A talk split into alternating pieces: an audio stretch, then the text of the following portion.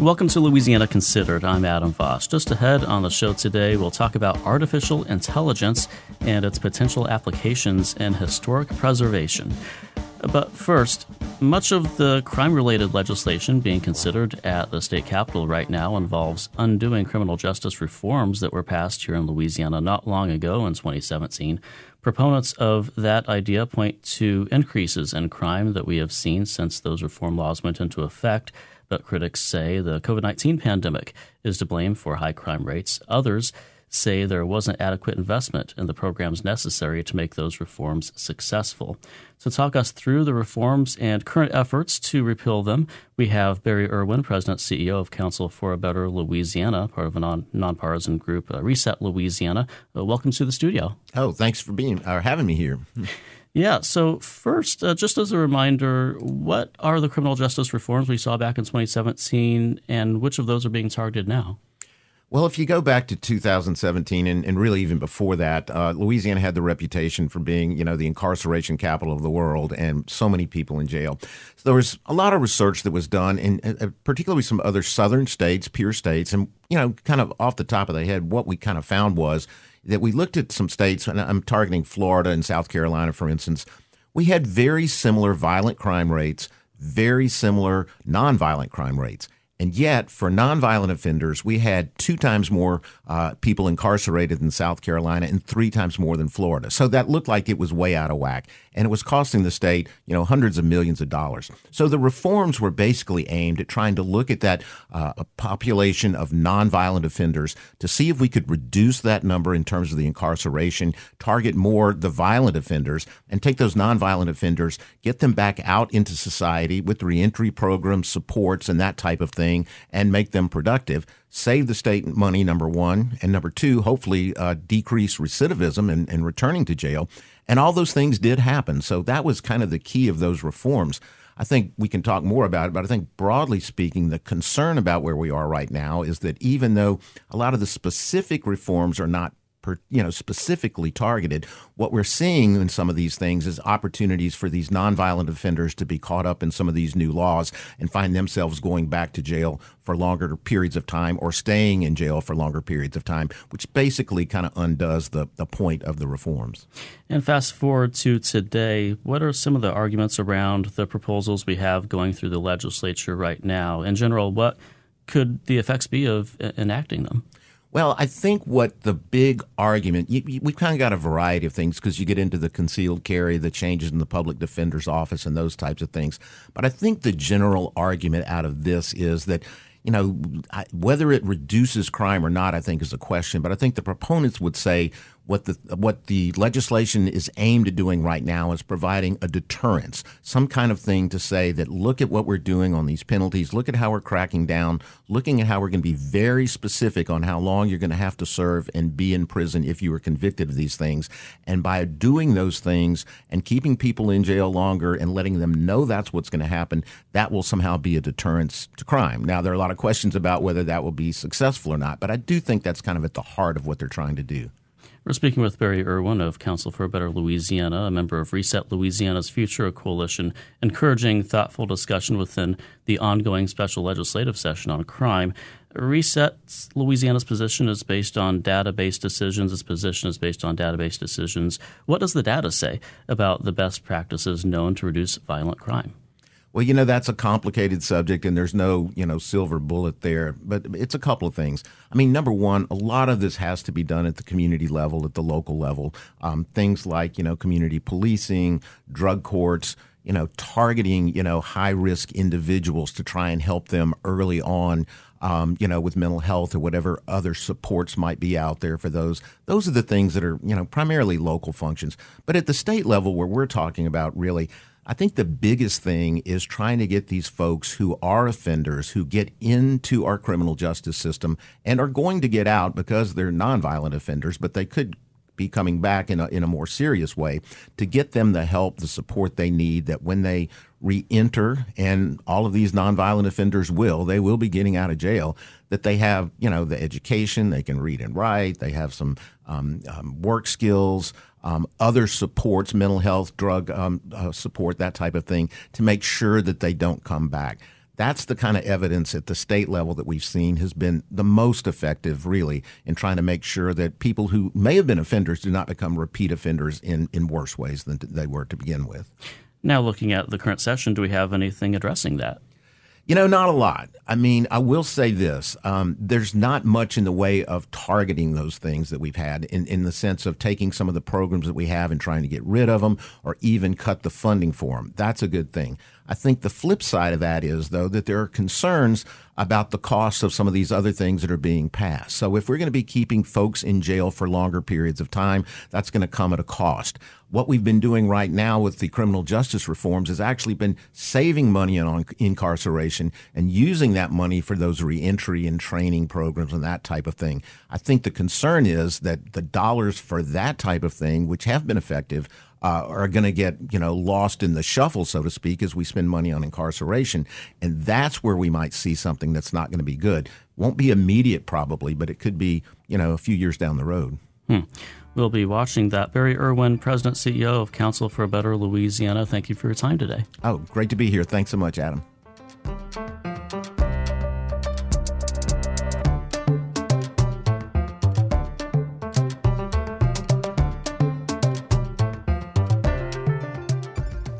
This is Louisiana Considered. I'm Adam Vos. Among the suite of criminal justice related legislation being considered now at the state capitol, a provision to return to treating 17 year olds as adults in our criminal justice system. It would walk back reforms made in 2017, which put 17 year olds into the juvenile justice system. Our guest today, Louisiana Illuminator editor Greg LaRose, has written about this issue and is here to highlight some of the nuances. Greg, thanks for being here. Thanks for inviting me. I appreciate it. So, as it stands now, could you refresh us? What does the current legislation propose? So, in short, it would treat all 17 year old offenders as adults, which is an option that district attorneys already have.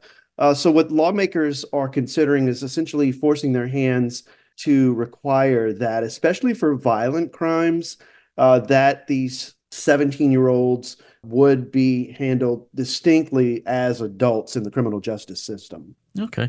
What are the arguments on either side of this? So you have on the conservative side a real desire to attack what's perceived as an increasing crime problem driven by juveniles. Uh, it's really hard to say that statistics back that up. Um, what also is a compounding factor is that the efforts to treat more 17 year olds and youth offenders in uh, a fashion that emphasizes rehabilitation rather than punishment it's kind of just backfired on the state. Uh, of course, it goes back to what Governor John Bel Edwards pushed through with bipartisan support from the legislature to steer fewer people, including juveniles, into the prison system. Uh, and really, in short, the state wasn't set up to handle that. And as a result, you've seen uh, fights, riots, breakouts, uh, injured staff at our juvenile facilities around the state. And the legislatures now, the way they see it, the Republican majority, that is, is that hey, let's start treating these 17 year olds as adults. Uh, and of course, there's a cost associated with that. Right. As you highlighted, legislators were largely in tune with the Raise the Age Act when it was passed in 2017, just a few years ago. Now the legislature is looking at repealing it. What's changed since then? You've seen a huge wave of conservative lawmakers take control of the legislature. Now it's a super majority, one that would override a governor's veto. And here's the thing that with Jeff Landry in office, uh, there will be no vetoes. He's said that he would sign these. Uh, the governor and legislators campaigned on promises to crack down on crime. And now, over these past several days, their legislation shows that you know they're going to live up to those promises. We're speaking with Louisiana Illuminator editor Greg LaRose about the 17 year olds as adults proposal in the state legislature right now. It's one piece of Governor Jeff Landry's special session on crime that's underway. You mentioned some of those problems with Raise the Age since it was enacted, some of them high profile riots, escapes, violence in juvenile detention. Was this an inevitable result of the change to considering 17 year olds as juveniles rather than adults. Why did it happen? What's the explanation? I think there has always been that lack of full commitment from lawmakers to provide the necessary resources to create a truly uh, a system that embraces the approach that hey you know these juveniles we can't keep them housed here forever. They do have to go back into the streets uh, go back home and I don't necessarily know, sort of editorializing here. I, I, I, would argue that there was never the buy-in legislatively, and I, I would think to some extent from the executive branch that realizes, hey, you know, you can't just warehouse these youth offenders. There needs to be a discernible path to them not only going home, but doing so with the ability to avoid what sent them to prison in the first place. And that takes us down the larger argument of uh, education, of necessary social services. That seemed to sort of uh, trip up this raise the age effort from the get go. Hmm. So, as far as raising the age, it, it, sounds like we got as far as raising the age with the legislature, but we didn't quite get as far as actually supporting that policy with programs to divert juveniles and the kind of investment that might make it successful. Right. And what's interesting now is that the state seems to be heading down this road of creating regional juvenile detention facilities. Uh, there's one that's in its nascent stages in the Acadiana region, another one in the river parishes the Florida Parishes facility is sort of held up as the model. Basically, what they do is create a taxing district and use those proceeds to fund the construction of their own juvenile jail for where youth are held before they are sentenced. So therein, you're still dealing with the need for a state facility where they actually serve their time. And the state's kind of making very, very um, plotting progress in that regard. Hmm. It sounds like a little bit of this might be an effort to maybe outsource treatment of juveniles from the state to the localities with these local taxing districts. Is that sort of how that goes? I, I, think that's part of the equation too. And the sheriffs of every parish are, I think, going to have a voice in all of this because if you're going to start treating more 17 year olds as adults, it means that you're going to ask the sheriffs to hold them at the local jail. The issue arises uh, involving the constitutional rights of these young offenders. The Constitution says they have to be kept uh, separately in terms of sight and sound from the adult prisoners. And if you're dealing with, a, say, a rural parish that doesn't have this sprawling jail complex, uh, so you're then adding an expense on the sheriffs that perhaps you know they're not ready to ask taxpayers for, but they will ask the legislature, they will ask the governor. And given that the Louisiana Sheriff's Association backs the governor on his tough on crime approach, it would seem that they're all on board with this. Finally, what does the evidence show? What do we know is the result of treating teen offenders as adults? Does it help criminal justice efforts? What data do we have, Louisiana relative to the rest of the nation, which also saw increases in crime, for instance? The data does not support a tough on crime approach, whether that be putting more juveniles or adults behind bars. There's been no definitive study that says, okay, yeah, this is how you reduce crime. And that's another realization that uh, the Republican supermajority in the legislature has been asked to address. And, uh, you know, when it comes to discussions of the cost, their response has been, well, we think when it comes to uh, addressing the victims, uh, to ensuring that someone is held accountable, you really can't put a price tag on that. Greg LaRose is editor of the Louisiana Illuminator. Greg, thank you for your time today. Thanks for the invite. And Louisiana's special legislative session on crime is expected to wrap up over the next few days. Stay tuned to WRKF and WWNO as we continue coverage on what comes out of that legislative session and what passes across the governor's desk. We'll be covering the topic tomorrow and Friday here on Louisiana Considered.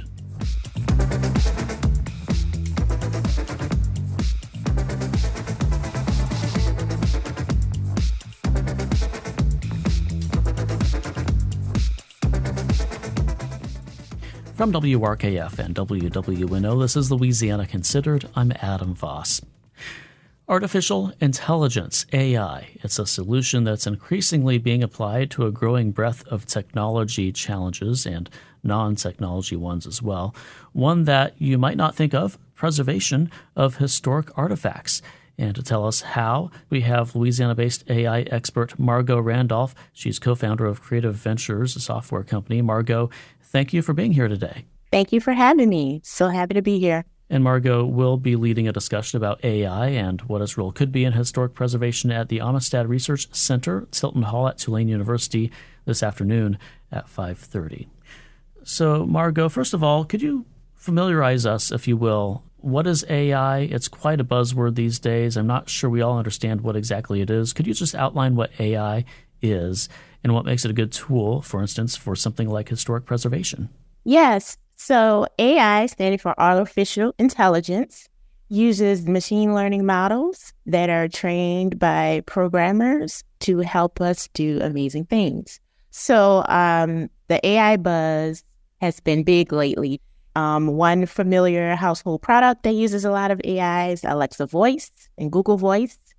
And there are many AI applications across healthcare and transportation that really help us to build these machine learning models, train them, and to automate a lot of processes. So, you used a, a term there that's also a little bit murky to me machine learning. Could you tell us about machine learning and what role it plays with AI? What's the human way of explaining that? Yes. So machine learning is is basically you think about it as you are training a model to do something and you're feeding it with large vast amounts of data to train this model. And so on a much larger scale, um, there are a lot of different AI models that are fed with hundreds and thousands of billions of pieces of data. And so it's very important that we're training the models using, you know, certain mindsets and certain um, values in the system because it will return what it's been trained on. So let's draw that line from AI to historic preservation now. Could you tell me about how AI could be used in historic preservation, particularly of Black history? What's the problem that you're looking to solve? Mm-hmm. So, what's great about AI was sort of had me thinking about this for historic preservation is that we can use AI to analyze vast amounts of data, identify patterns, so we can use computer vision to scan documents and to digitize them and preserve them to be used in the future. So, really, it can help us make documents from the past accessible to the average person on a daily basis and to historians that want to go deeper into our history. Yeah, and with history, it sounds like accessibility is one of the big factors because so what if you have a historic document and it's sitting in a file cabinet in a basement somewhere that's completely accessible as long as you can go in that basement and go find it and you know it's there? Um, you're mm-hmm. talking about taking it a lot further, uh, sharing this information, making it available, making sure people actually know it exists. Exactly. And just making the information digestible to people is really important. We can use it to create platforms actually so that users can explore and interact with the past. So I think there's a lot of opportunity to to have people engage with history. Yeah, talking about engagement, tell us a little bit more about the importance of historic preservation, particularly with Black History. This is Black History mm-hmm. Month. You're giving a talk during right. a Black History Month program. Is there a problem you're looking to solve? So that is a great question. So definitely for African American history, people that have come over to America from Africa and spoke their indigenous languages, there's an opportunity to learn about those languages that were spoken. And as uh, African American, I think it'd be great to sort of learn more about the original language that people spoke from the past. In another sense, I think AI could be great in terms of Black history for helping us identify underrepresented Black historical sites and overlooked narratives. We're speaking with Louisiana based AI expert Margeaux Randolph about how AI could help preserve Black history. So, AI is being trusted here, it's being put in a place of trust. And that's a difficult thing where AI probably seems intimidating or at least not especially trustworthy to many people. What should the general public know about AI that might address some of those fears? Yes. So you're right. A lot of people are intimidated by AI. A lot of people don't quite understand it. And to be fair, I do think a lot of people should be paying more attention and should be concerned too about the way AI is being used in not so favorable ways and in some unethical ways. But first, I think it's important to demystify AI and for people to understand and pay attention to what it actually is. And I would recommend people to try it out just on a minimal level, try it out on a daily basis to see how it sits. And quite frankly, AI is all around us. And you're touching on a couple of cautionary notes there that I wanted to ask about. Many social justice minded people will argue that AI can be biased in the same ways as the humans who help create it or the culture that that AI is trained off of, what might be the dominant culture. Is there a risk of AI exhibiting an anti black bias? How do you address that?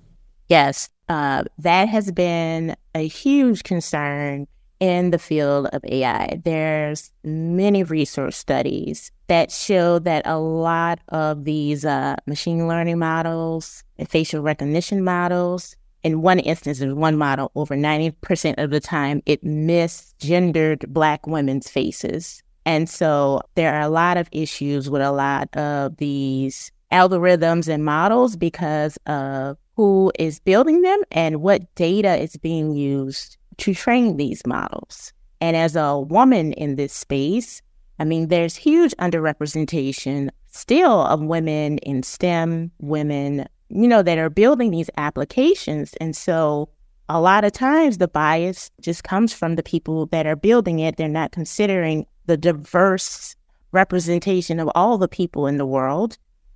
And what we need to do to mitigate this risk in AI is to have diverse and representative data sets and to implement really strict and rigorous testing for bias during the development process. It's critically important that we continue to educate AI developers on cultural sensitivity and inclusivity. And I think it's very important that the general public and all of us as consumers hold these people accountable. Before we go, what work are you doing to make sure that these data sets off of which AI is based that they're inclusive of diverse populations, that Black people are represented. How are you making sure of that? Mm-hmm. So even in my uh, organization, Create Ventures, when we design our products, we actually use a term called liberatory design thinking, which um, I learned from the National Equity Project. What we like to do is even before we design any product, whether it's AI or not, we ask the leaders, the founders, the developer to really reflect on their own biases. And we reflect on our own biases before we approach it with product design. That's how I approach it. And I think there are many other ways um, other organizations can approach this. Margeaux Randolph will be leading a discussion about AI and what its role could be in historic preservation at the Amistad Research Center, Tilton Hall at Tulane University this afternoon. Margeaux, thank you for being here today. Thank you so much.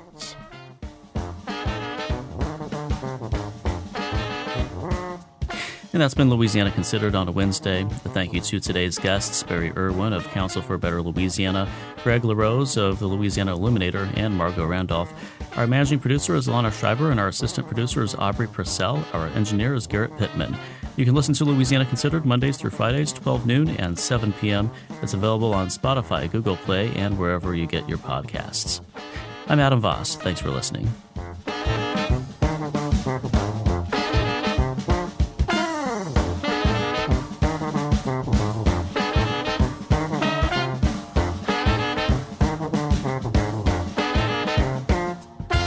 Major support for Louisiana Considered provided by Rouse's Markets, a Louisiana shopping experience, with additional support from Tulane School of Public Health.